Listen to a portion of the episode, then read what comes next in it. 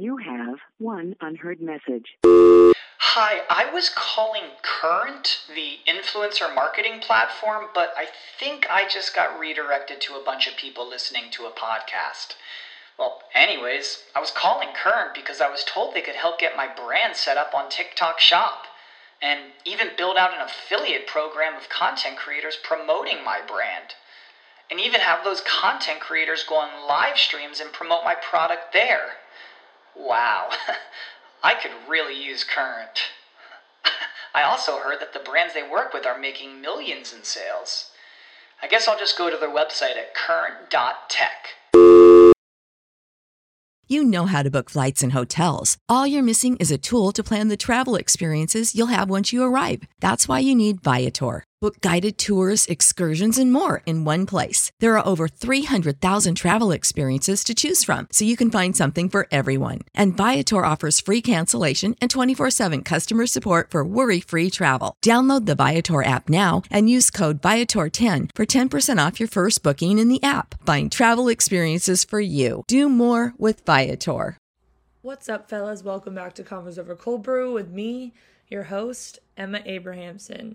Today's episode is kind of different. We're doing an in-person podcast, which I almost never do, but I'm here in New York City right now. Today, it's actually Wednesday, March sixteenth, but I'm leaving today. I recorded this episode a couple days ago with Mary Cain, who you guys, I'm sure, are familiar with. She is the founder of an elite team here in New York City called Atalanta. It is also a nonprofit. She's doing a lot of cool things in the running world. She also just transitioned into triathlon. She joined the U S A T C R P a couple months ago, and it's been awesome to follow her journey and also just talk to her about a bunch of different things on this podcast. So I hope you guys enjoy today's episode. We just hit a thousand reviews on Apple Podcasts. Oh my gosh, you guys are the best. I literally was so excited when we finally got to that one K number. It's so awesome to see how much you guys love the podcast. Sometimes it's hard for me because I don't, you know, see people in person and like talk to them about my podcast very much. So it's nice to just get, I guess, validation when it comes to your guys' ratings and reviews on Apple Podcasts. So it means the world and it helps me out so much. So I really appreciate it. Now let's get into today's episode with Mary. Before we get into today's episode, I want to talk about one of my favorite sponsors of the podcast who've been supporting me for over a year now, like basically since the podcast started, and that is Green Chef. Green Chef is a C C O F certified meal kit company. They make eating well easy with plans to fit every kind of lifestyle. So whether you're keto, paleo, vegan, vegetarian, gluten-free, or you're just looking to eat more balanced meals, Green Chef offers a range of recipes to suit your preferences. Their expert chefs curate every recipe so you can enjoy nutritious, restaurant-quality dishes at home without compromising on taste. Right now, you can go to green chef dot com slash cold brew one thirty and use code cold brew one thirty to get one hundred thirty dollars off plus free shipping. That is green chef dot com slash cold brew one thirty and use code cold brew one thirty to get one hundred thirty dollars off plus free shipping.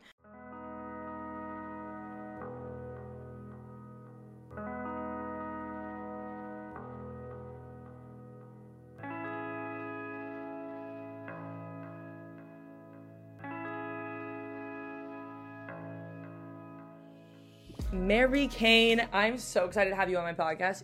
Since I started this in like twenty twenty, I feel like you have been on like top of my list of being a guest on the podcast. So thank you for coming on. And also we're doing it live, which I think I've done one live podcast before out of like all my episodes. So I'm excited. Thank you for inviting me into your home as well. Yeah, of course. And thanks for coming up. It makes it so much easier for me. I know. It was just quick, like thirty minutes on the subway. It's all good. Yeah, that's the thing people don't know about New York, where it's like everything is thirty minutes away. Yeah. I don't understand how the math works, but like I was down in Battery City today. That's thirty minutes away. Midtown's thirty minutes away. Like Van Cortlandt's thirty minutes away. Like it doesn't make sense. No, literally, it's so true. I didn't even look at the maps. I was like, oh, probably thirty minutes away. I look, it's exactly thirty minutes on my Google Maps. one hundred percent. And I was like, good. Planning for this. We love it. Well, in case people don't know who you are, which would be surprising, do you want to just like tell the podcast a little bit about yourself?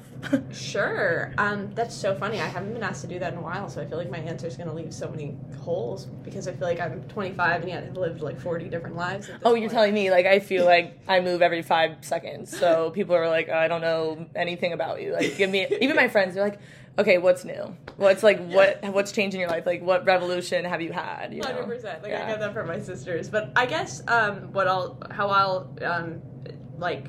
describe myself, which sounds so funny. Um, I'm Mary.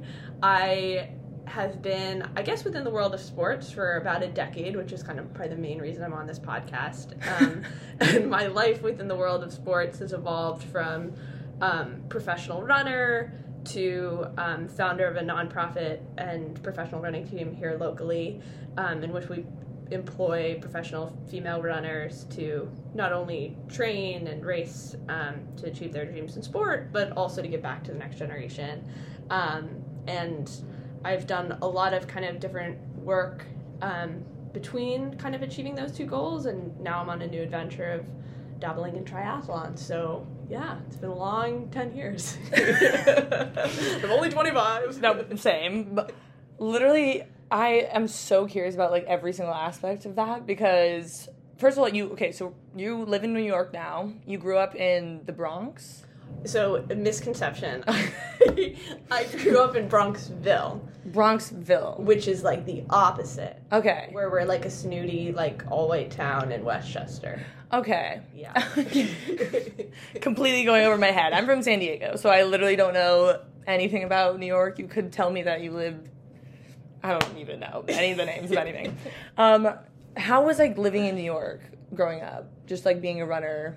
Yeah. Was it good? I mean, I would say that, like, in, in a macro sense, New York was an incredibly competitive state. You understand this being from California. Yeah. There's two states that matter. Sorry, everybody else. Literally, I think Fayetteville-Manlius and... anyone in California. Yeah, exactly. It was like, I was always like one of the individual kids in N X N, and people would be like, you're from New York, are you an F M? And I'd be like, do I look cool enough? Do I, like, literally I mean, look intense and, like, jacked? Like, um, but no, I, I would say it was, it was really great competitively, um, because I had a lot of role models in the area, even just, like, having, like, the New Jersey kids, mm-hmm. um, of course, being, like, two years under Ajay Wilson, made it so that, like, you know, so many people now ask me, like, who were your role models growing up? And they expect me to, like, insert, like, Insta model running girl. And I'm always like, I don't know, like, the girls who were around me, who were at, like, my county meet and then my state meet and then nationals. And mm-hmm. I was lucky to have a lot of people who were, even when I was on the national level, still very local, who I could look up to. So I think, um, you know, in that sense, it was really awesome. But I think on the opposite end of that, it it also kind of exposed me to, like, the toxic side of running, um, on, like, the high school circuit of just, like, way too competitive parents who were just in that world of, like, our kids go to the Olympics, um, while I would be much more the person who's like, I had fun and I'm gonna go get a milkshake. And again, I'm sure being from California, like, you relate to that, where um, there's um, a privilege that comes from coming from, like, a, a wealthy community. And I think Um, you know, I, I had the opportunities to, to see a lot of the sport mm-hmm. as a result. Yeah, that's, like, so interesting. I always wondered what it was like in New York because, yeah, from California, it's like you see everyone looks so intense and everything. But California was the same. I mean, you kind of, because it's such a big state, you have a mix of everything. But Southern California especially, like, I ran youth track and field too, and it was, like, just as intense. It's just very, very interesting to see, like, the just differences between different states. But how did you get into running? In general. Yeah, so I grew up a swimmer, mm-hmm. um, and that was, like, my primary sport up until, I would say, like, eighth grade. Um, but all throughout elementary school, if you asked me what sports I did, I would have been like, I swim and I run. Now, looking back, I, like, ran in gym class, and, like, there was one week at the end of the year where we had, like, track, and I'm just like, what? What? I didn't run? What am I talking about? But, like, I knew from a very young age that I was, like, the best kid in the school. And I would look back now and, and, like, it wasn't cockiness. It was just, like, I had such an inner, like, yeah, I'm a good runner. Like, yeah, it was course. Just the truth. I, like, honestly. So in fifth grade, it had become pretty well known that I was, like, very fast. And again, this this probably also just highlights, like, how weird of a town I grew up in, where, like, people did care a lot about running, and in such a way that they were, like, watching, like, random fourth graders and being like, oh, this guy's pretty good. like like kind of creepy, honestly. And so I did um, a mile time trial as a fifth grader, and I ran like six ten, and then a year later I ran a five forty-seven mile. And so, you know, by the time I was in sixth grade, there was this kind of like, hey, you could be on like the varsity track team. Um, so what I decided to do um, going into seventh grade was I swam in the fall and swam in the winter. And then come the spring, I decided to do my first ever season of track. Um, and I guess that's really when I like started running in a not just one week of the year in gym class sort of yeah. way. Yeah, that makes sense. I like... You were so good in high school. I'm, like, very curious how that was for you, just being so good. I mean, I was, like, I was roommates with Sarah Baxter. Like, I just, I don't know. It's just being such an icon.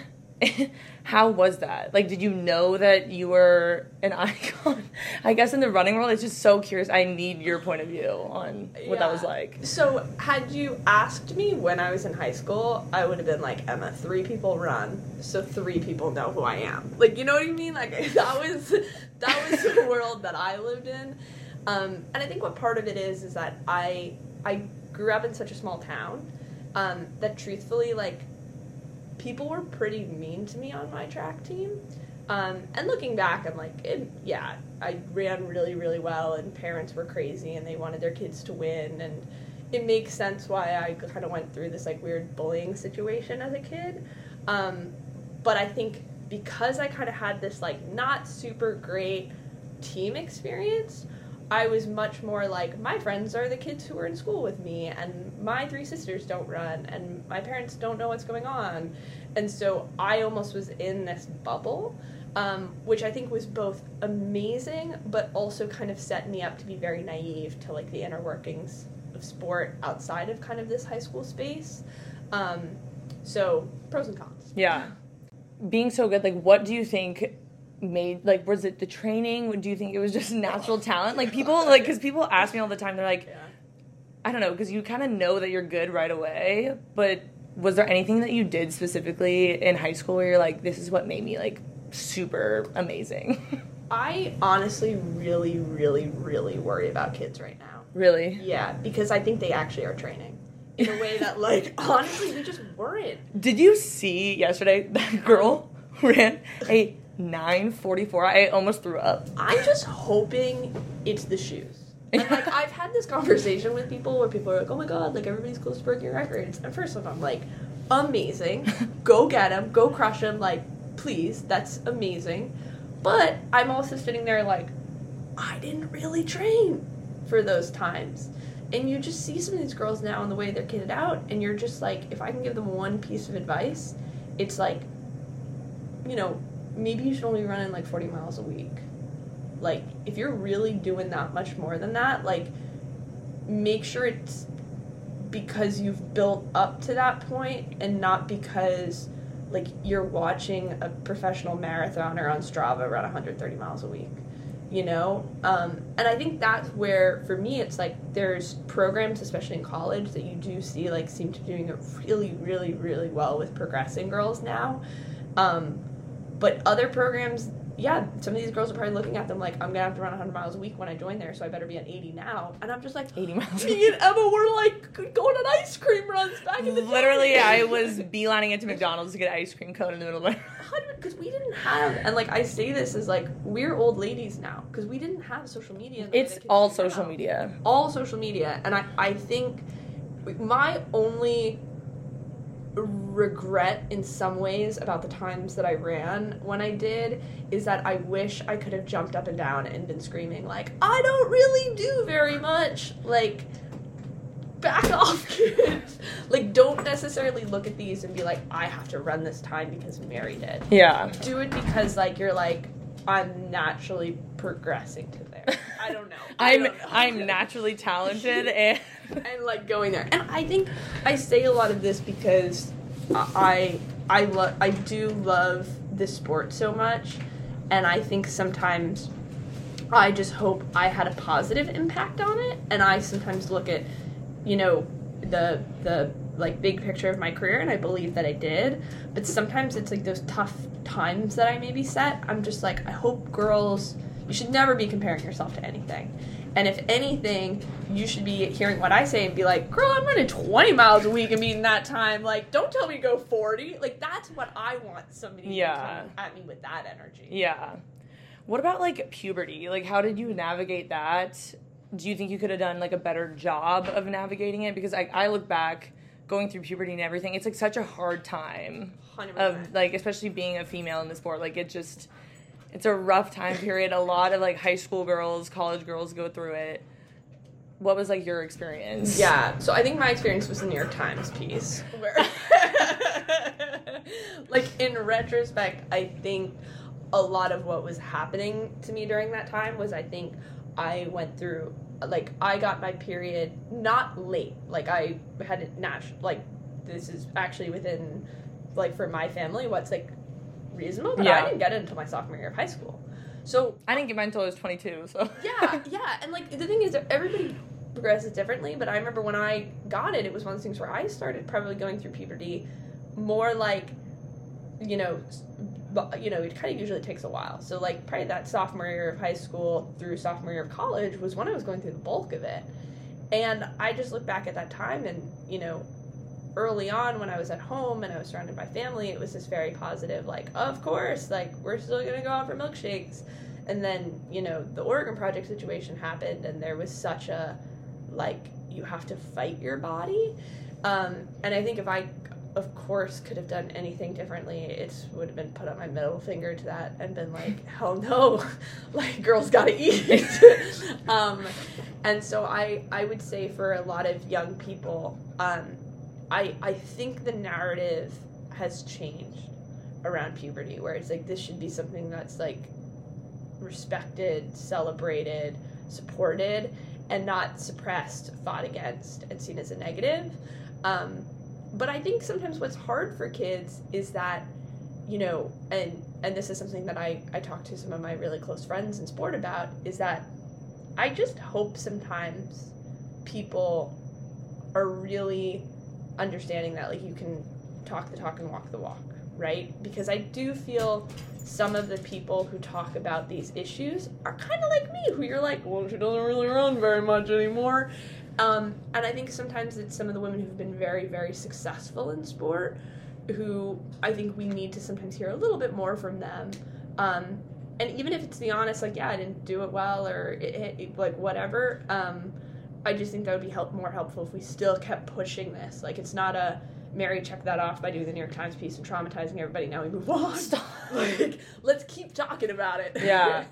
No, I agree. And, I mean, I feel like you just don't, especially in our generation, because there was no social media or anything, it's like you had no idea how to handle it, really. one hundred percent. And, I mean, even coaches don't know how to handle it. No. Like, a lot of the time. I feel like it is getting better because more people are talking about it, but I do agree that it needs to be, like, talked about more, just, like, the entire process of going through puberty and people's experiences, because, like, I mean, it is possible to get through it and, like, become a better runner. Like, obviously it's possible. Like, you need you need to go through puberty to become a better runner. Like, yes. you but like you said, the more you fight against it, like, the wor- the worse it is. So, I mean, I always preach, like, just letting your body do one hundred percent. Whatever it needs to do, especially, like, in high school. Yes.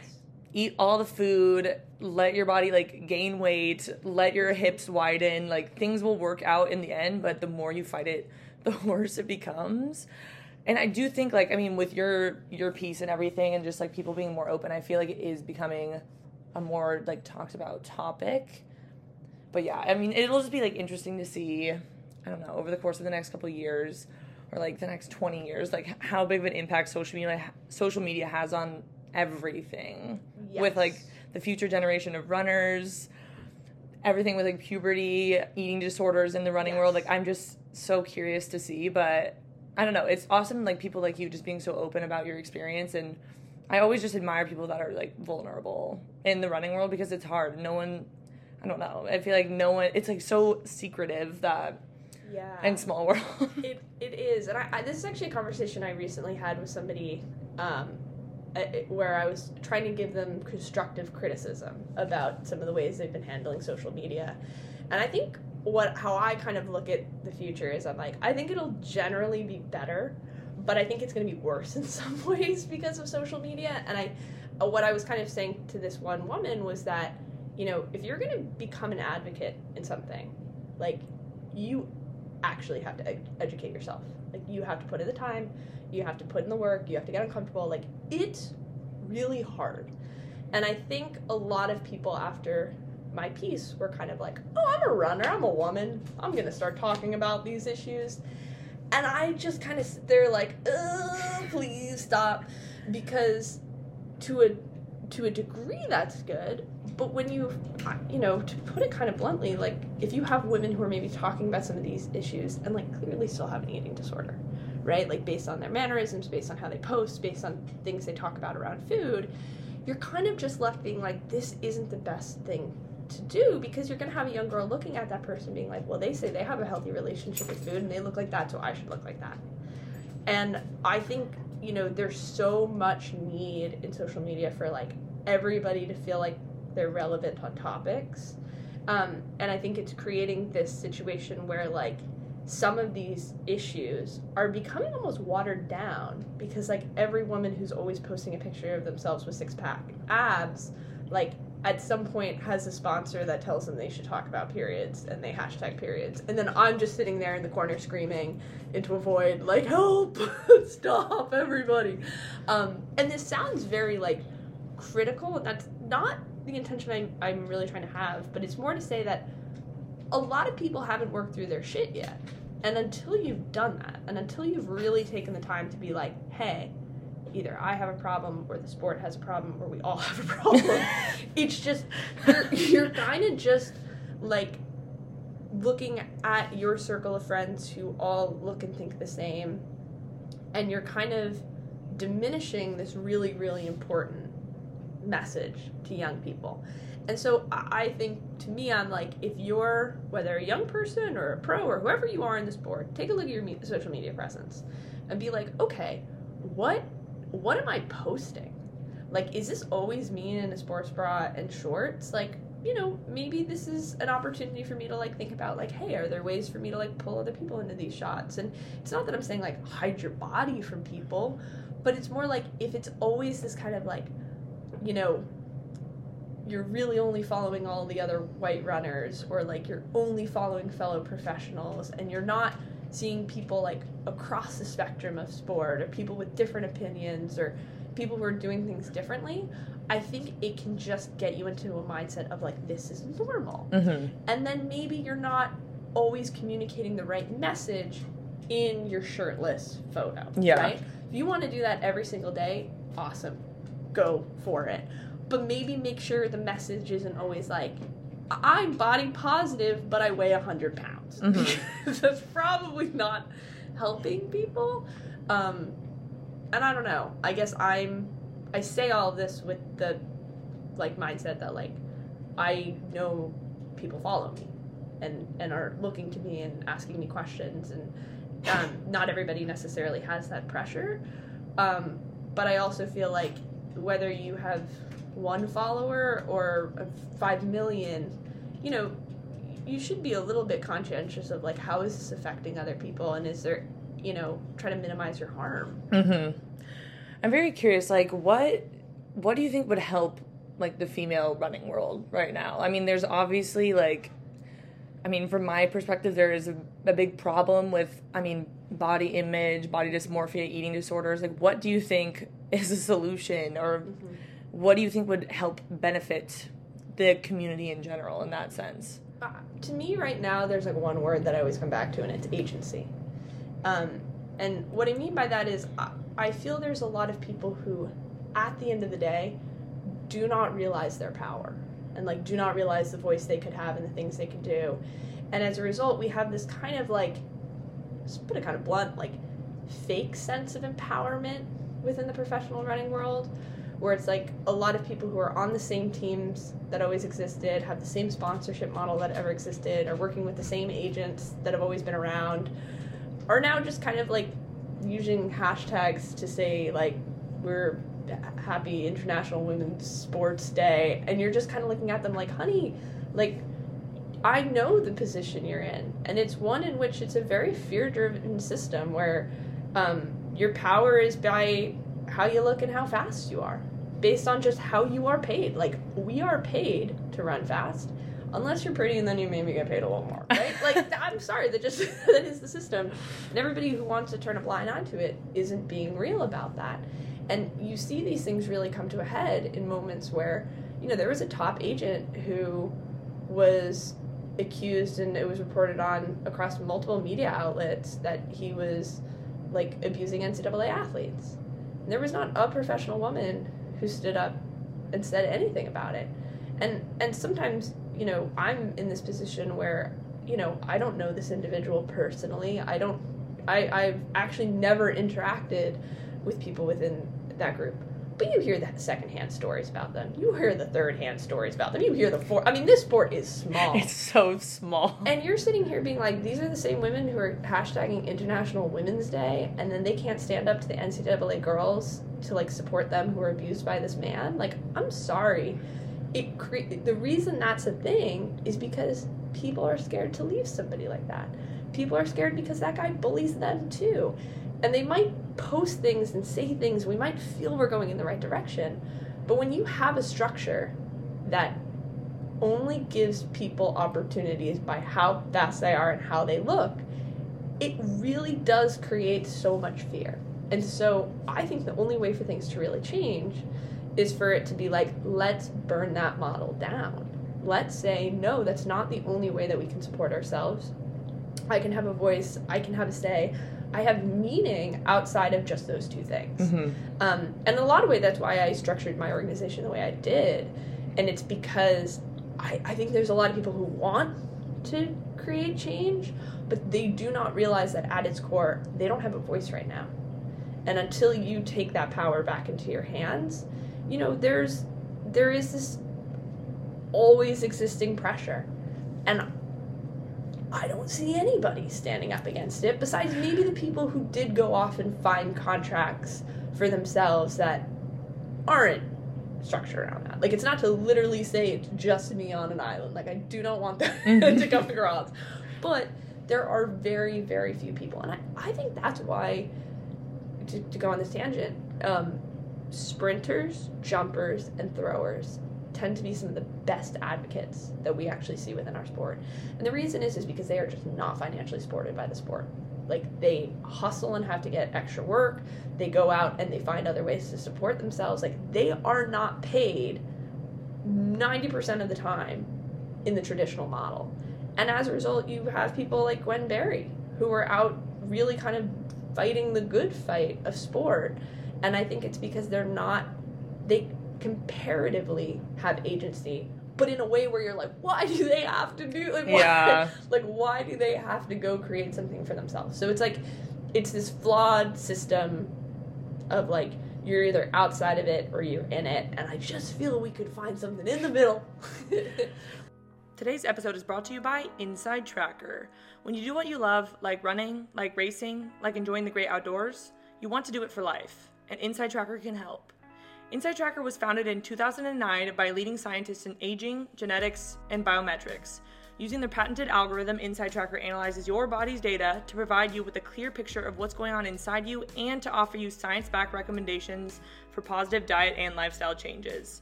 Then, InsideTracker tracks your progress every day, every step of the way, towards reaching your performance goals and living a longer and healthier life. They also have these awesome new recovery pro tips, and they take personalized health recommendations to the next level by offering you science-backed recovery techniques conveniently delivered right after wrapping up your workout. Today, I did a sixty-minute bike workout, and let's see what my recovery pro tip is for the day. I just opened up the app. Right now, it's saying that my... My deep sleep was a little low at five percent. That's not very good. And they're telling me to control the temperature and humidity in my bedroom to help me get more deep sleep. This is the kind of personalized insight that's typically experienced with exclusive and expensive sports dietitians and other professionals. And now it's available to you within the InsideTracker app. Right now, you can get twenty percent off the entire InsideTracker store. Just go to insidetracker.com slash Emma to get that twenty percent off. Link is in the show notes. I'm also curious, though, because it's like there's not money in professional. I mean, there is money if you're the best mm-hmm. in professional running. Mm-hmm. How do you think that there could be more money in the sport for, like, the sprinters, jumpers, throwers? Like, how can people make a living? Like, I don't know. Everyone talks about everyone, like all the agents, everyone, they want to change the sport. They want to bring more people into it? Like, do we add gambling? Do we do this? Mm-hmm. How do you think that we can bring more money into the sport of track and field for the professional athletes that are working their butts off to try to make a living off of it? one hundred percent. Why are there only ten companies that pay people? Like, let's just start right there. Like, there are running shoe brands that pay people. I'm always curious, like, why is it only shoes? Because it's only been shoes. But Inertia. is but is there, like... Like, a body in motion stays in motion, a body at rest stays at rest. Like, we have been this model since track existed. Is there rules, like, against, like, within U S A T F that you can't have other sponsors, like, on your jerseys and stuff? So that has been part of the problem. Yeah. U S A T F has gotten better. I feel, like, pain to even say a word like that to describe U S A T F. Um, but I... Like there's there's rules around, like, now I think you can have, like, one extra thing. Like, there's totally problems, one hundred percent. But we have social media now. Like, races, in a way, aren't all that matter. Like, there are other things. Like, if anything, some of the top runners I think about, like, God, me and Alexi don't even really run. We're probably, like, the top ten most well-known runners because there's things you can be doing outside of running. Like, you're a runner when you are not running. There are mm-hmm. twenty-four hours in a day. You're not running for twenty-four hours. Um, and I think the more we start looking at things with that mindset, the more you start enticing other brands. I mean, Alexi brought Champion within the sport of running. Like, that was not a thing until Alexi Pappas. Now there are other athletes who are sponsored by Champion. Thank you, Alexi Pappas. Like, the more you have people like that who are saying, like... There's going one... against the norms. A hundred percent. Yeah. Um, and of course... Like, that's still within the brand sphere of, like, apparel. Um, and it makes sense because that's, you know, um, uh, there's, like, this uh, marketing concept of, like, endemic brands. Mm-hmm. And that is endemic because it's kind of, like, a, a, a, like, obvious path within the world of sports.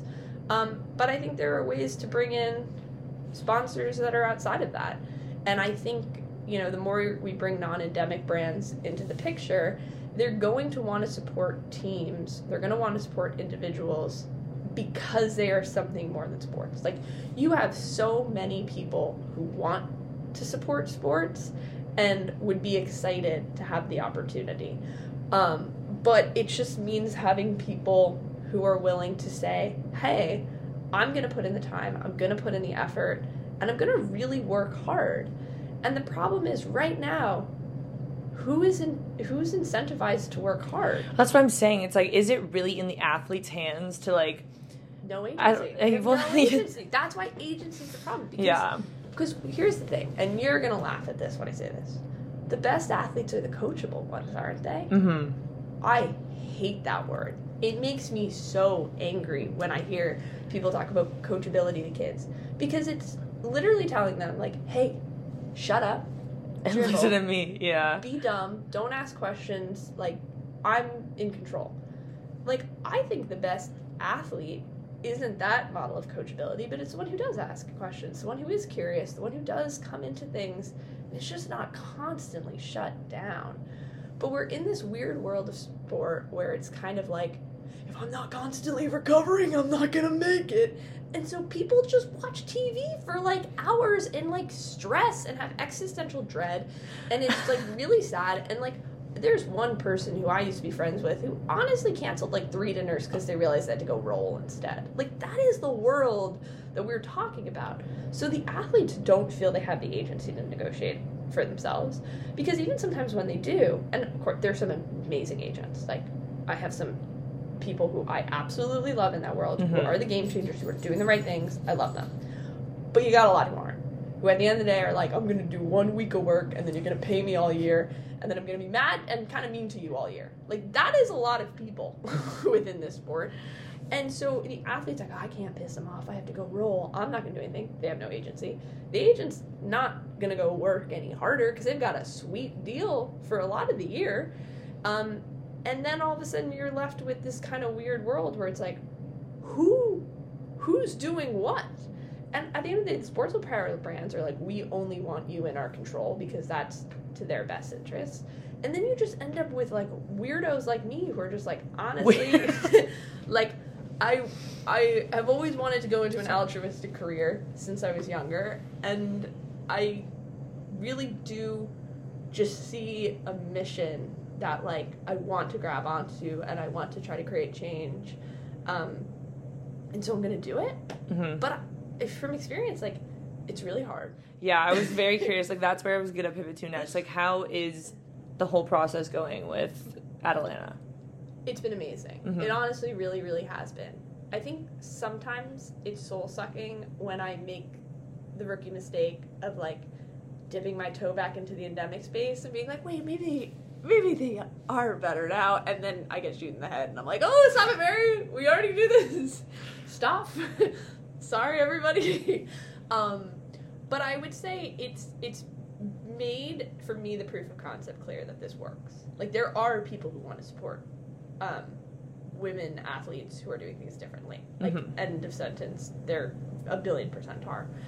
Um, I think what I realize is it's hard to sometimes get from the, like, I want to, to the actual financial support.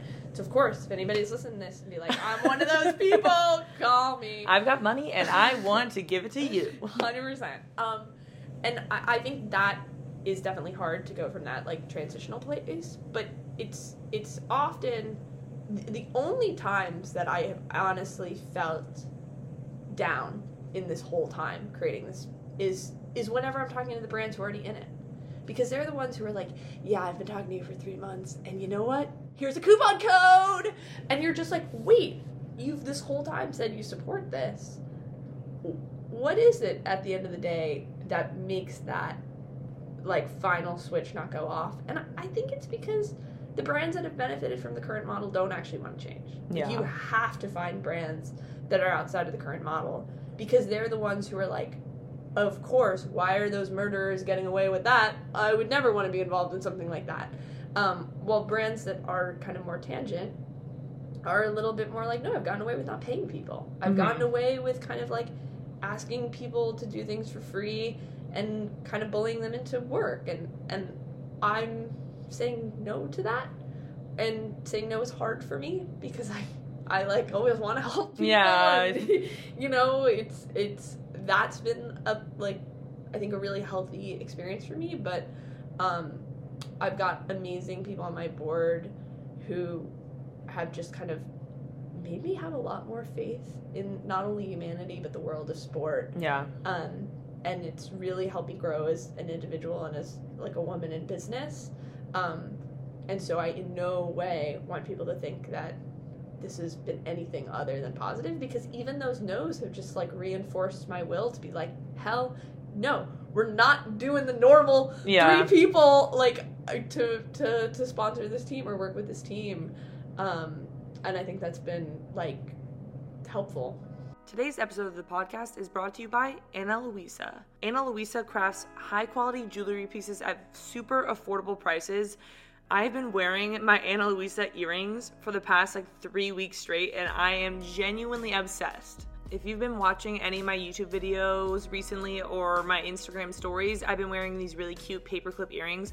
I get D Ms about them every single day, and they are from Ana Luisa. And right now you can get my same earrings for twenty percent off and enjoy twenty percent off the entire Ana Luisa's website today. All you have to do is go to shop dot com. A-N-A-L-U-I-S-A dot com slash cold brew to get that twenty percent off. The brand is carbon neutral from their packaging to their products.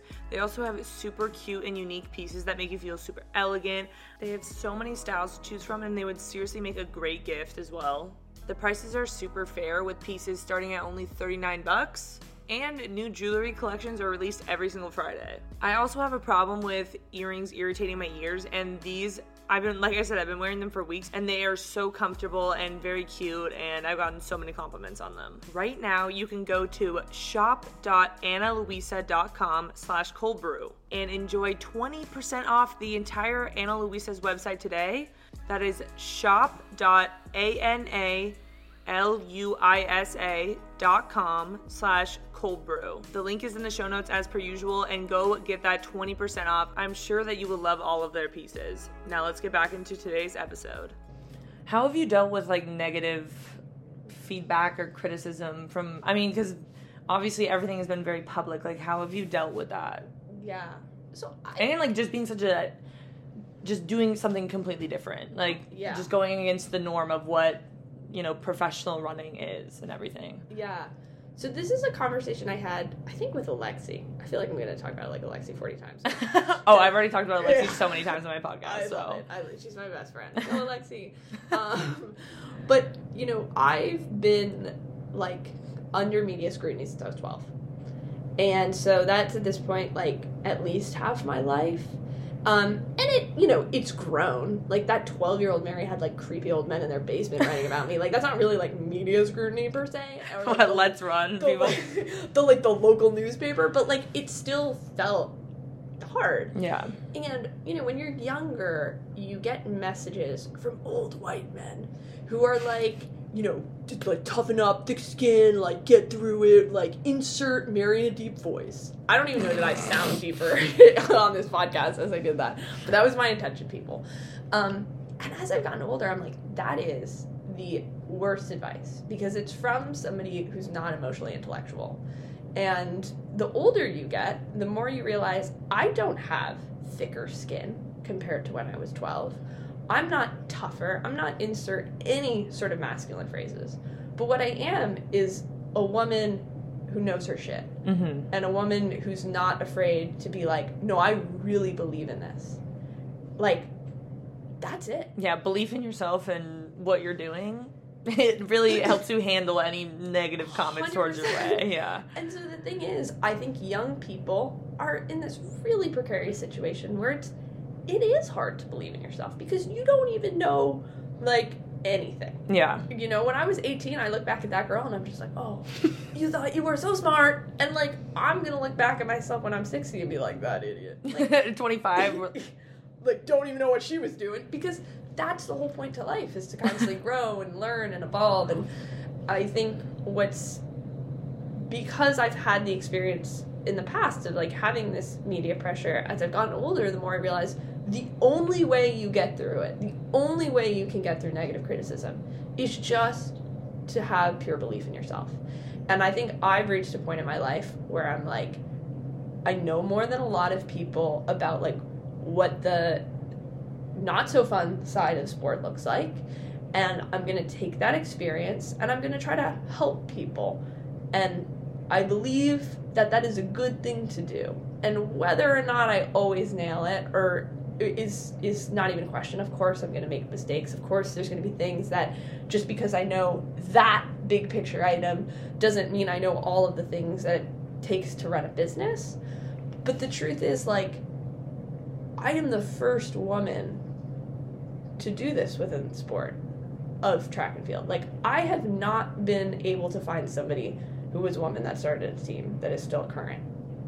Like, why the hell did we believe any of those dudes who thought they could do it? Like, I don't know. I think compared to some of the people who form some of these teams, I've got I've got a little bit more experience. Yeah. I mean, it's just interesting because obviously you being such a good athlete too, it's like you have the athlete experience and just, like, your personality and your drive to better the sport. I think it's just a good combination. But it takes a lot, I think, for people, like, I don't know, just going against the norms of what running is, because it is so rooted for so long in, like, the same structure. one hundred percent. It just takes a specific, a specific type of person to, like, be able to do that. So it's, like, very interesting. And that's why I'm...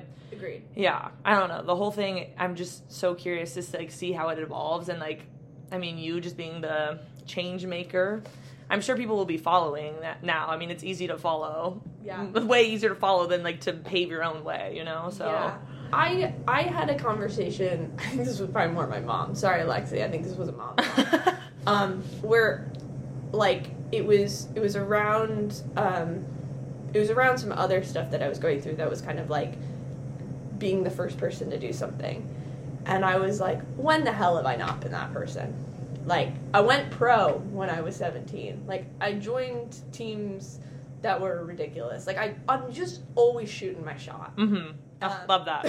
Like, see what works. one hundred percent. And I don't do it in a kind of, like, I'm aiming completely wide and I don't know what I'm doing. Like, it's, again, comes down to that, like, belief in yourself. Yeah. Um, and I, it, I say none of this to pat myself on the back. I say this because I wish more people could feel that level of confidence in themselves. And I think there's two big reasons people don't, outside of the just like agency on the pro side. It's one, especially as a woman in sport, like we grew up and like who were you looking up to?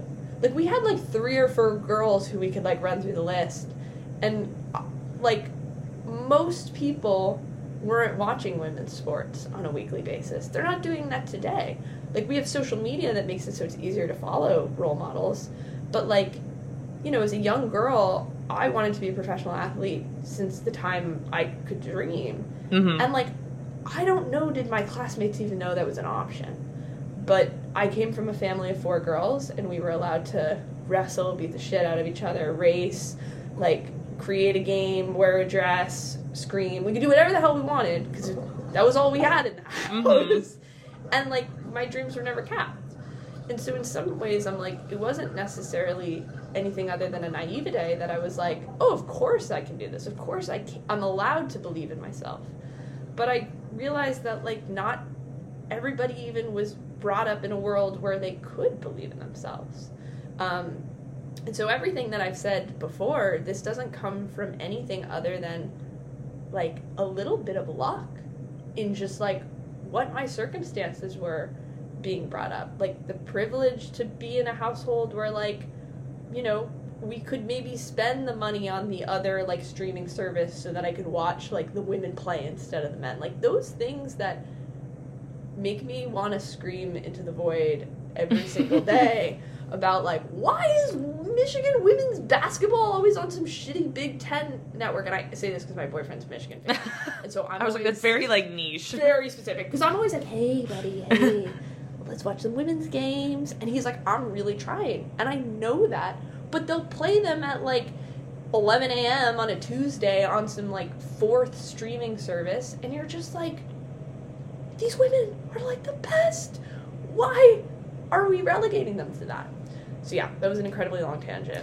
Um, no, it was, it was good. And I'm just, like, very interested. I mean, I'm interested just in the future in general because I feel like everything is always changing. But with women's sports and everything, I feel like we are slowly moving in a direction where it's becoming more prevalent on T V just in general, like more money and stuff. It's yes. just, I don't know. I feel like it's, like, so slow moving. So what I will say, and I say this as somebody who's, like, I actually am a positive person. Like, I could not be here right now if I wasn't. Yeah.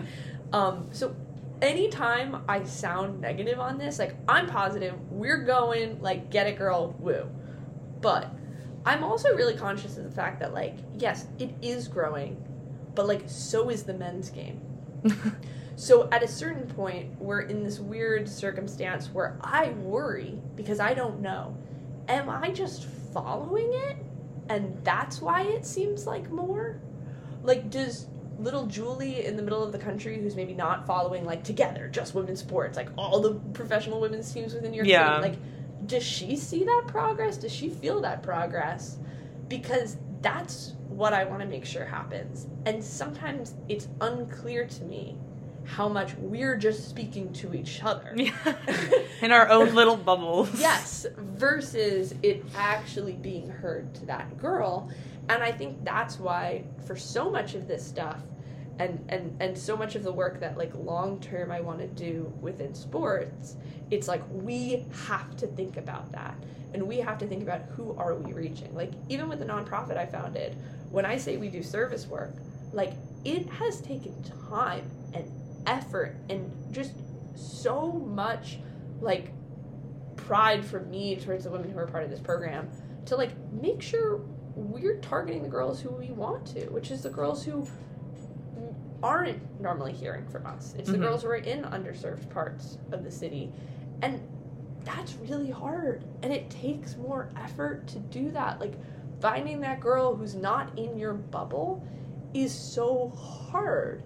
But I think that's the work that more of us should be thinking about and more of us should be really fighting for and, and waking up every day and being like, yes, Twitter is giving me a thumbs up, but is it just my mom? Mm-hmm. I don't know. What does the mentorship side look like? Like, what what does that process look like with yeah. your team? So what we've been doing um, over the last like three to four months was more um, like kind of um, singular like programming, where it was more um, like a, a one day, a one kind of um, afternoon kind of event. Mm-hmm. And now we've started off making it more of like a cyclical um, programming, where we're like every week the girls are expected to show back up. There's um, a progression in the programming, and, and everything's meant to be about healthy sport. So it's mm-hmm. like a lot of the things that we're talking about um, is what we're sharing, where it's it's less like, go do your hurdle drills, and it's more like, hey, so like, you know how we're all bred to always want to win? Amazing. Mm-hmm. Keep that fire. Do not change that. But don't go into the race being like, I want to win. Yeah. Because you're not going to. Go into the race being like, I'm going to try to get out hard. I'm going to progress through, and, and find ways to like pull that into your outside life, and it's not just about sports. Um, that was a really like two second way to describe things that like take an hour and, like, yeah. months of work. But um, what we have right now going on is like a four week session, and and we're kind of in this phase of learning and being like, hey, we want feedback from the girls of like, is that too short? Is that too long? Um, do you want more check-ins in between? And so I think what we're doing right now isn't necessarily what we're going to do forever, but yeah. I think that's kind of the cool part about this is, like, I've just been learning so much from the women we've been working with of, like, what do they need and what do they want?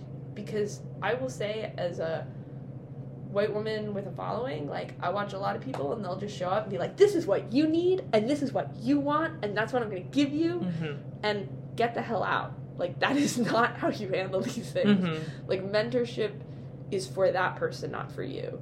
Um, and so, yeah, it's a long way of saying, like, that's what, where we are right now. But, like, we're excited to change and yeah. grow and adapt based on what the girls need, not what makes me feel good. Yeah. I mean, and it's all trial and error because, again, you're, like, I feel like you're the first person to be doing this. So it is interesting just to see, like, how that's going to change over time with you and your team, and, and even the sport in general, just yeah. getting more people involved in their communities and everything. And I think, honestly, a lot of professional teams, maybe not a lot, but a decent amount of professional teams, I think, are trying to be more community-oriented. Or maybe that's all talk. I don't know. Yeah. But I, I, I hope it's not. But I yeah. also hope that for the groups that are, again, they're making sure it's not their bubble yeah. community. Yeah. Because I think that's what we so often do is, like, the danger to social media is, like, it really does just become you and your friends. And you really start thinking things are normal. And then you have Mary Cain calling you up and being like, hey, not everybody looks that way. Like, just a reminder, stop. Mm-hmm. Yeah. You know? Mm-hmm. And again, that sometimes this is hard, right? Because you're like, I want, like, I'm going to sometimes post that shot of me in a sports bra. And, like, own your body. Like, love yourself. I don't care how you look. Like, you're amazing. But I also think there's a danger to, like, like, do you always have to be sucking in your stomach yeah. in a photo? Like, I know the tips and tricks to make yourself look skinnier online. Like, I Googled these things because I want to be able to educate girls on them. Mm-hmm. And to me, I'm like, you know, sometimes you see that in the shot and you're like, oh, you really had to do that angle? Really? Really, honey? Like, y'all already weigh one hundred pounds. And none of this is, like, ever meant to be critical at the individual themselves, because, like, no, it's just social media as a whole. I mean, it goes exactly. beyond the running world. It's just social media. Yes. And and it's something that if you have a following, like, that is a privilege, you know? You people will be like, oh, I earned it. No, you did not. I'm sorry. Like, yeah, I mean, you ran fast, but, like, so did twenty other girls. Mm-hmm. Like, there's a reason that people are following you, and it's because they want they want to look up to you. And, like, share in a way that's responsible. Yeah.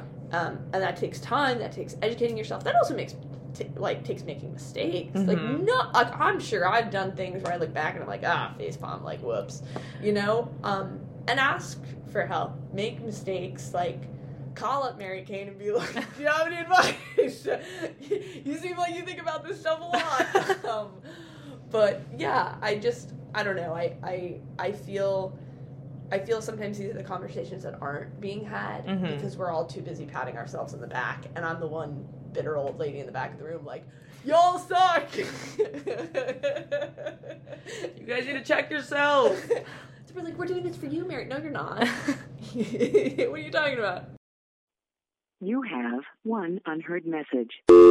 Hi, I was calling Current, the influencer marketing platform, but I think I just got redirected to a bunch of people listening to a podcast.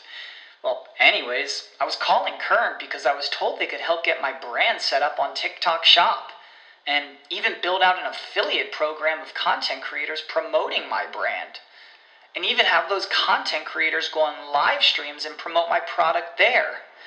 Wow, I could really use Current. I also heard that the brands they work with are making millions in sales. I guess I'll just go to their website at current dot tech.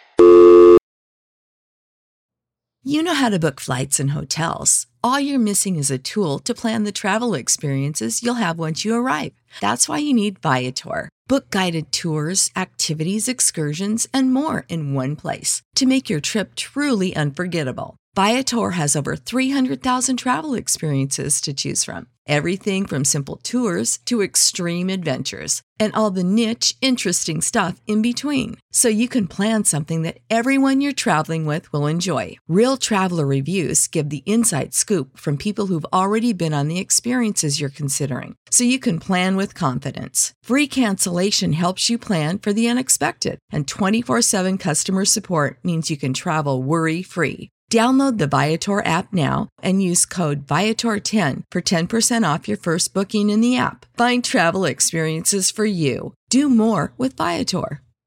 I love the idea of like trial and error and shooting your shot, though, that we were talking about earlier. And I'm curious about like how triathlon is going, because that it, it's such a different sport than running. I mean, running is obviously involved, but and you're doing are you doing like I T U? Yeah. Oh my God. Okay. Yeah. yeah. That's like draft legal. That's intense. Yeah. How is that going? Or okay, before we even say how it's going, how did you get started into it? Yeah. So this past summer, I guess it was like sometime in July, Joe Malloy, who was a twenty sixteen Olympian, who now runs, at the time it was called C R P. Yeah. Seemingly it's had a name change. I think it's like National Development. I don't know. Everybody's still calling it C R P. I'm a little lost. Sorry, Joe. Anyway, um, he actually D M'd me, and I was, I, people don't get your hopes up, I never check my D Ms, I'm really sorry, but I was checking because it was the week that we launched Atalanta. Yeah. That's how, I, why I know I was checking, and I saw this message from U S A T F C R P, and it was from Joe, being like, hey, like, you used to swim, like, let's connect. So I called him up, and I was like, I have always kind of considered doing triathlon. I'm like, I'm kind of at this phase of my life where I just don't, to put it really bluntly, I don't think my body can handle running. I really don't think it can at that level.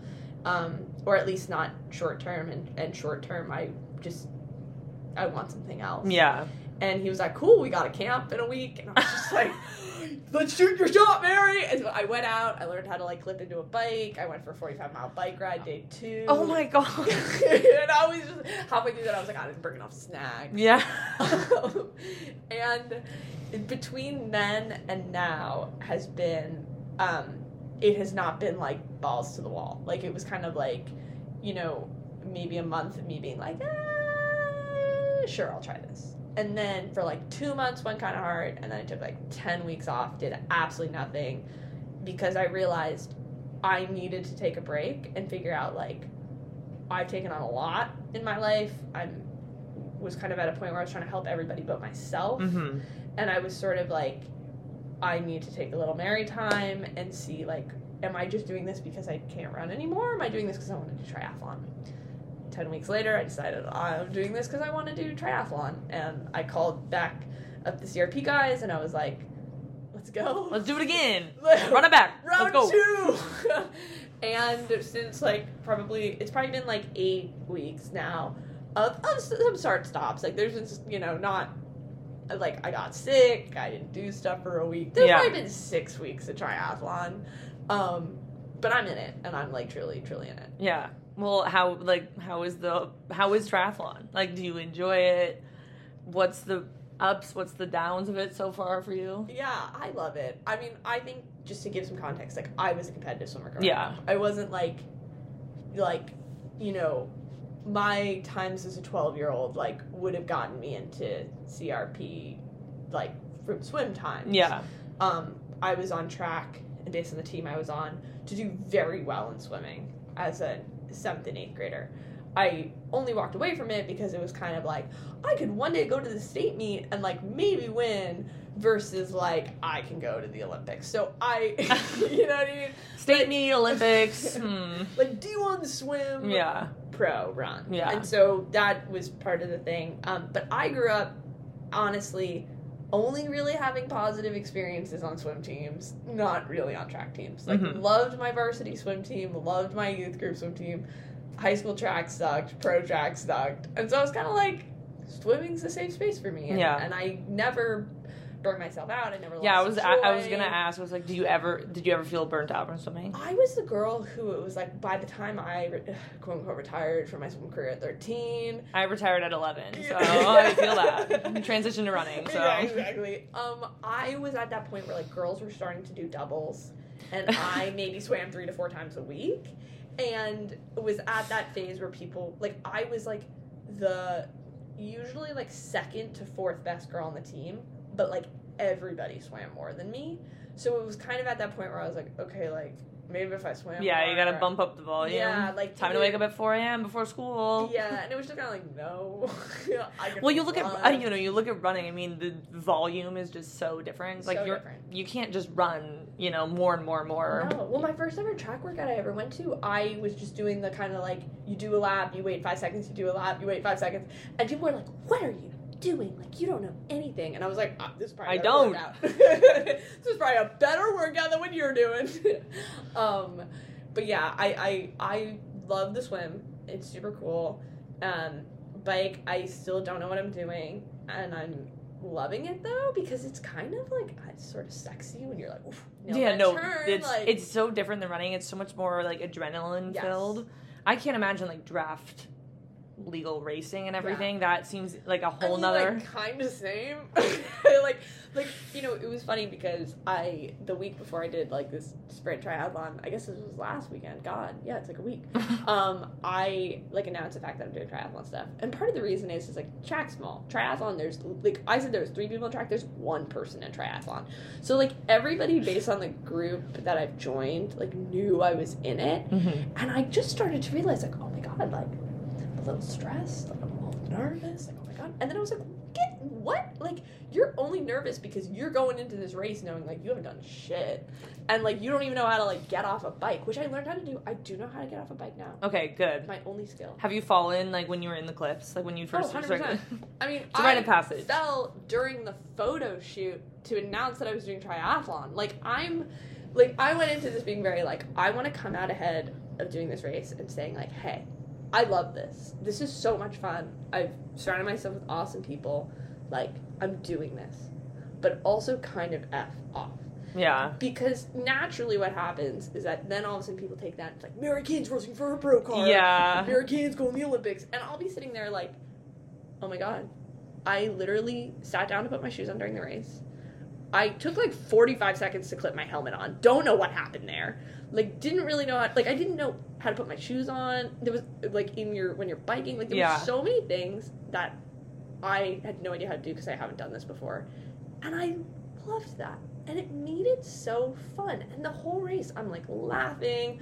I'm, like, sick during the race. Like, the whole, like, there was literally nothing I did well or right during that, the whole race. But that was the point. You know? But I think what I, what drives me wild is that you will, especially within, like, the running side of things, but in general, you'll have this, like, random, you know, kind of track reporter being like, well, Mary Cain didn't go to pro card. She was only, like, whatever, like, whatever. And I'll be sitting there, like, don't tell kids that.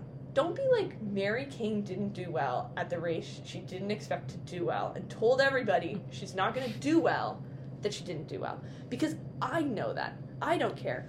But if you're communicating that to a young person, like, this is somehow a failure to try new things and not immediately win the Olympics, yeah. that is so bad. It's okay to be new at something. Yes. Even if you are a really good athlete, it's okay to try something new and not be the best at yes. it. Yes, and we should and I'm, this is not like, don't, I'm not saying this in like celebrate me way, yeah. but like we should encourage general. that, yeah. celebrate that, be excited about that, because it's the girls who are constantly trying new things and constantly learning, and, and even in, in high school, who are like, I'm still doing soccer, I'm still doing swimming, or in middle school and elementary school, like doing different things is good. And I feel because the way sports is structured, those same reporters would be like, well, you know, it's a performance sport and, like, you know, times matter or places matter. Okay, well, this is my life and I'm doing what I want. So. Exactly. And it's also one of those things where it's like, yes, but context also matters. Yeah. Like, if somebody ran, like, a thirty-five minute ten K in a torrential downpour and got struck by lightning and got up, like, that matters. We need that context.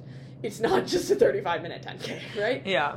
But this sport hides behind results. And I'm back to running. I'm back to being a bitter runner. It hides behind numbers. And and I think our society does this, where we like to be like, it's just business. Or like, and I always go deep, because we know why I go deep when I say things like this. Um, or like, it's just numbers. Like, it's just the results. Like, um, you know, whatever. You're like, actually, no, though. Numbers mean nothing. You can... T- If you've ever taken a stats class, and maybe none of these people have taken a stats class, I don't know. The whole thing you learn is, like, you can skew anything. You can make anything. I mean, that's why G M A every other morning, like, coffee's going to kill you or coffee's going to save you, wine's going to kill you, wine's going to save you. Because studies mean nothing. It's about how you twist the numbers. Mm-hmm. So this is a really long-winded me- way of me saying, like, I'm having so much fun. I still don't know what I'm doing. I'm joining a group that really knows what they're doing. But that's the best way to do it. And that's why I'm excited. Yeah. Where I'm like, I show up to practice and I just get throttled. And that is so fun for me. Yeah, I was like curious, like, how are you handling that mentally? I mean, going from, I don't know, running is like so comfortable. It's yeah. like if you've done it for so long and you've had so much success in it, like, how do you go from that to a completely new sport where you're just getting battered every day? one hundred percent. You laugh. Yeah. You know, maybe there's, like, one moment of, like, pure panic in the pool where you're yeah. like, oh, my, oh my God. God. But otherwise, like, you laugh at yourself, you you celebrate the people who are doing well, and you bring back that joyous spirit. And I think, you know, one thing that's always bothered me is that there's a space in between being able to laugh at yourself while still taking yourself fully seriously. Mm-hmm. Like, I in no way am communicating to anybody that, I, like, I'm in this sport because I want to do freaking well at it. Mm-hmm. And I'm going to do everything right. And I, and by that, it means probably nothing right, because there's no such thing as right and wrong in sport. But, like, I'm going to, I mean, other than, like, don't do drugs. Um, I mean, but it seems like people can't do that right. um, but other than that, like, I'm going to really give my all to this. And I want to I want to dream big in this sport, but you can do that and also laugh at yourself. Yeah. And I find it frustrating that people kind of feel it's like you either need to be, like, you know, in the pool, like, working it out. I don't even know what the hell that meant. Or you have to, or you're not taking it seriously. Mm-hmm. And I'm like, no, no, no. I can be in there, like, thrashing, like, killing myself to keep up, and still have a giggle at the end where I'm like, damn, those girls are good. Because, like, I- I've joined Paolo Sousa's squad. Yeah. Like, those girls are amazing. Like, Summer Rappaport is one of the best swimmers in triathlon. Like, I've been in the pool with her, and after day one, like, I got out a little early because, like, homegirl at the time had been training for, like, two weeks. The shoulders couldn't move anymore. Honestly, I went to that camp, and I still look back, and I'm like, oh, my God, I've been training for two weeks, and I just showed up to Paolo's cruise. Like, and they were kind of all like, oh... Like, I'm just surprised that you threw yourself into it, like, at a camp. You're like, yeah, I'm just, like, one hundred percent. I was just like, I want to see what good is. Yeah. Because, I don't know, like, in track, you can be like, this is what good is, here are times. Yeah. But in triathlon, I was like, I don't know. Yeah. I don't know. I have no idea. And so I showed up, and I was just like, I'm here. I've been training for two weeks. I took ten weeks off. Let's go. And they were definitely all like, what? what? Like, we're actually really...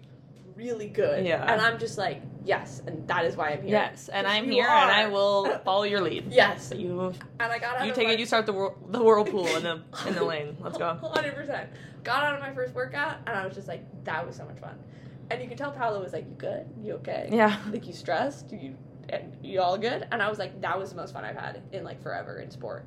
And I said, because it was so cool being able to be like, that is what is competitive. I'm gonna hold on to her feet as long as I can. That's gonna maybe be ten meters. and then I'm going to do it again on the next lap, and I'm just going to do it for as long as I can. Um, and, you know, part of the reason I think I have such a healthy mindset for this is because I've been in sport for a long time, and I've seen what an unhealthy mindset can do, not only to me personally, but people at large. Um, and I'm very cognizant that, like, my sport journey round two, I want to be a little bit more, like, open and share more, and I couldn't do that round one because social media didn't exist when I was starting out, um, and also, and then it kind of, like, hit a point where it was almost like it was hard for me to share, and I didn't want to, yeah. because I just, I didn't necessarily have the belief in myself that I was talking about that made me resilient to, like, mean people, but now I'm like, no, round two, I have that belief, I have that resilience, and maybe somebody else watching me take this super seriously and still laugh will, like, help them say, like, screw random media thing. Who cares? Mary didn't get her pro card day one. Who cares? I don't get my pro card day one. Let me keep showing up and trying.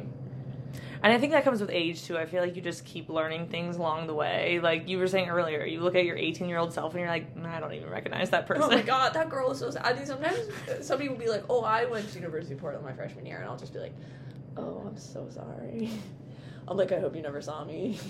Like, the ghost girl who walked around campus probably crying. Like, I'm so sorry if you saw that. And, like, I I said that to one person, and they were like, yeah, you did seem really sad. And I was like, oh! Oh, oh, oh. oh no! You know, because, like, people lived in that dorm building, and I mm-hmm. probably was, like, walking to my dorm crying every single day.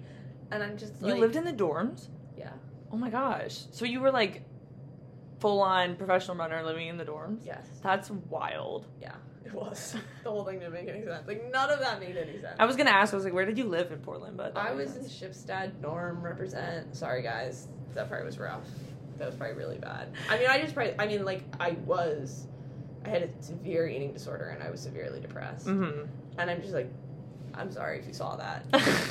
But also, like, I don't know, maybe, maybe seeing that made people be like, don't do that. I but you've know. also, I mean, you've come out the other side, so it's like, it's yeah. just, I don't know, keep progressing and learning yeah. from past experiences, and, like, I mean, it's nice to see you transition to something that, like, you're passionate about and you're excited to, like, jump on into, and, I mean, you want to do well, but also not, like, putting on this insane pressure on yourself to yeah. succeed immediately, because then that, like, takes the fun out of it, too. Yeah, and I think what part of it is, too, is, like, I don't know, like, I watched the Winter Olympics. Like, I, I love watching the Olympics. It's always super fun.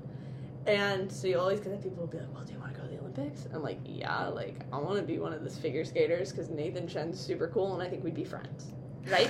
Like, that is who I am as a person. Like, yeah. you never... I will be fifty sitting on the couch being like, yeah, I want to go to the Olympics. Like, I am a competitive person. Yeah. I love sports. I have a drive. Like, that is just a baseline, like, no shit, Sherlock. Yeah.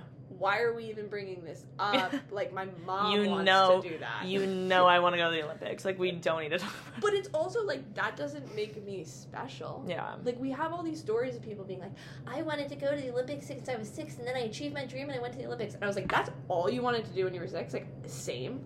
Obviously. Obviously wanted to be a pro athlete. But, like, also... there was more than just that. Mm-hmm. Like, one, I thought I would be in medical school. I thought I was doing a Jenny Thompson. You know? Didn't happen, but, like, that's okay. Still could, but also I think, the, I don't know. Yeah.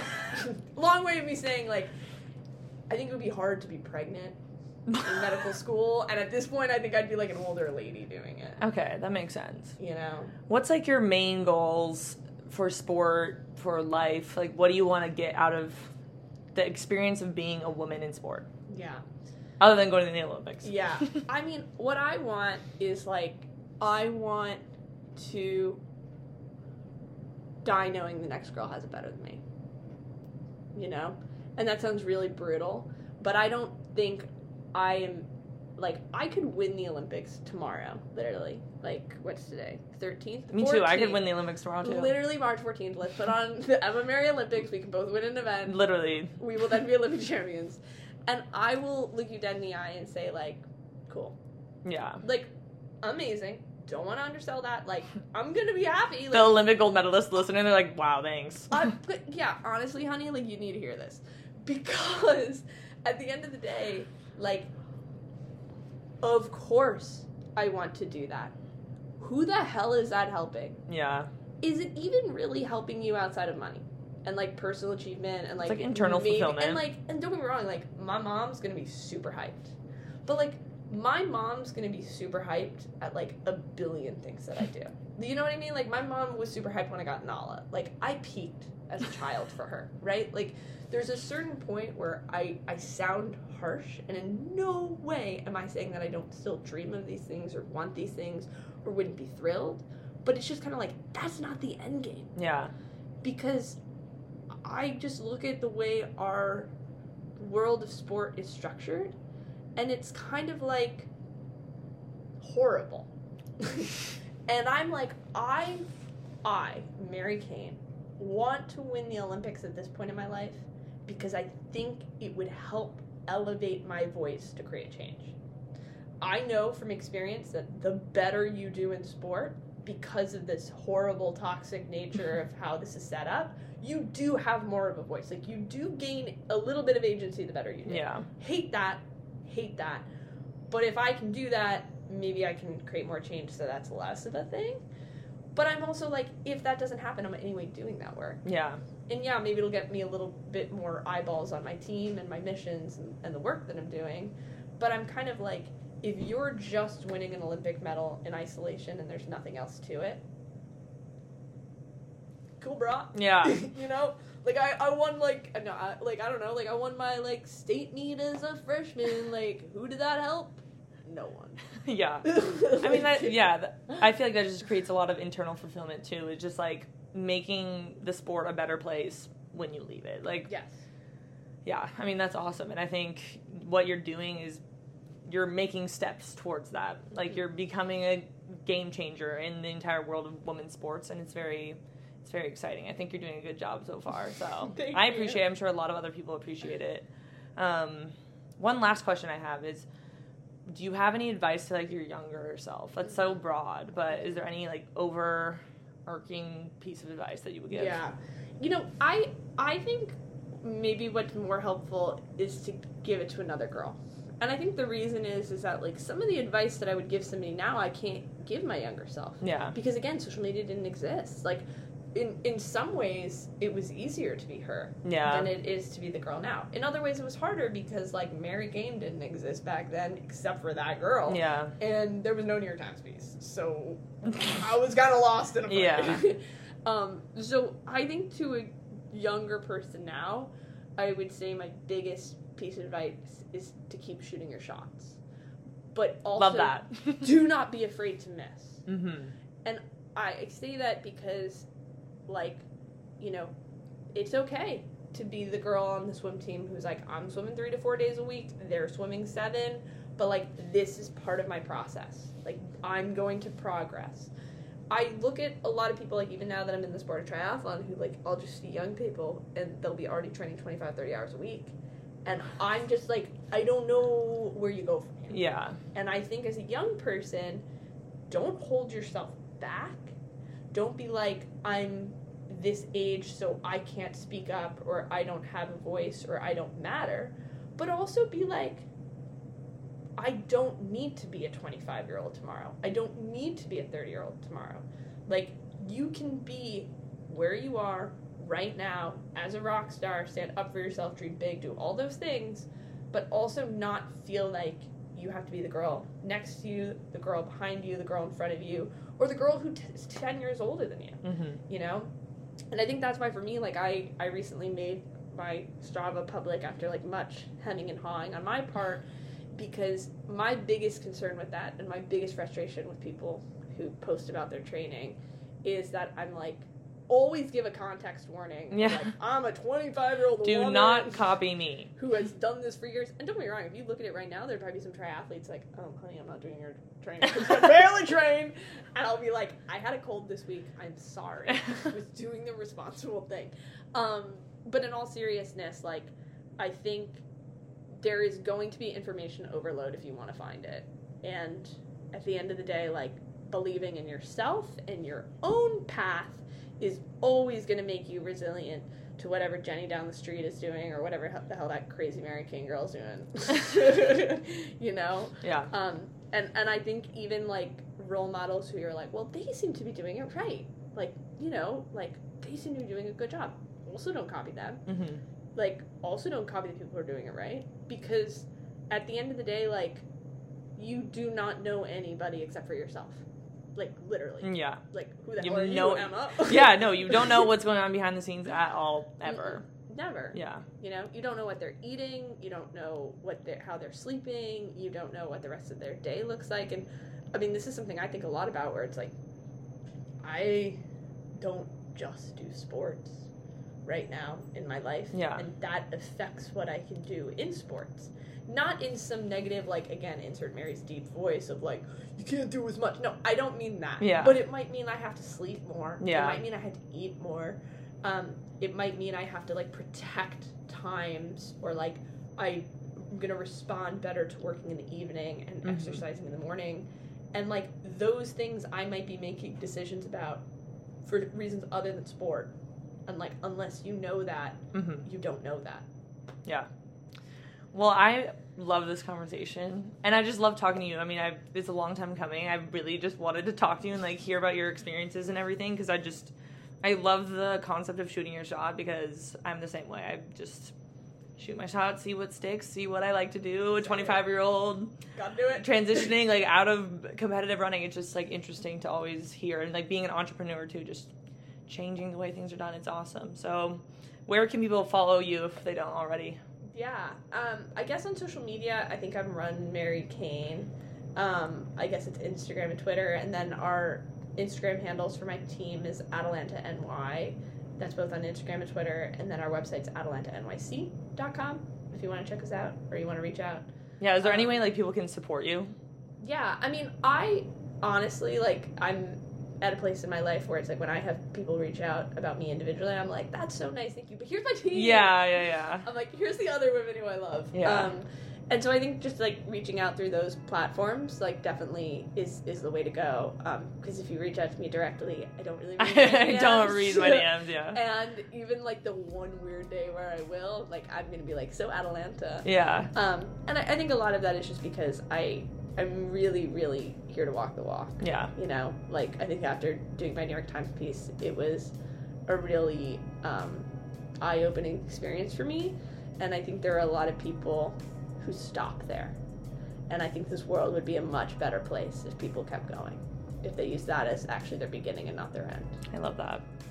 Well, thank you so much, Mary, for coming on the show. Love talking to you. To close out the podcast, can we get a good old peace out, fellas? Peace out, fellas. Thank you guys so much for listening to today's episode of Convos Over Cold Brew. I hope you enjoyed it. I hope the audio was okay because, again, I did it in person and I never do podcasts in person. And I also did not have my microphone on me. So thank you for bearing with me on that. I hope you enjoyed the episode with Mary and got to know her a little bit better. Again, thank you so much for rating and reviewing on Apple Podcasts. It seriously means the world.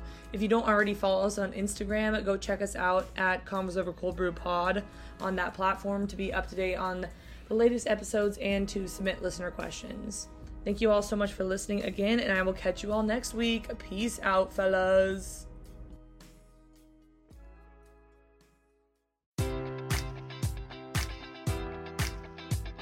Enjoy all your favorite sports like never before at BetMGM. Sign up using code Buckeye and receive up to fifteen hundred dollars back in bonus bets if you don't win your first bet. When you register with BetMGM, you'll get instant access to a variety of parlay selection features, live betting options, and the best daily promotions in the business. And with BetMGM at your fingertips, every play and every game matters more than ever. Place your money line, prop, or parlay bets with the king of sportsbooks today. Sign up using code Buckeye and receive up to fifteen hundred dollars back in bonus bets if you don't win your first bet. BetMGM and GameSense remind you to play responsibly, twenty-one plus and present in Ohio, subject to eligibility requirements. Rewards are non-withdrawable bonus bets that expire in seven days. Gambling problem? Call one eight hundred gambler in partnership with M G M Northfield Park.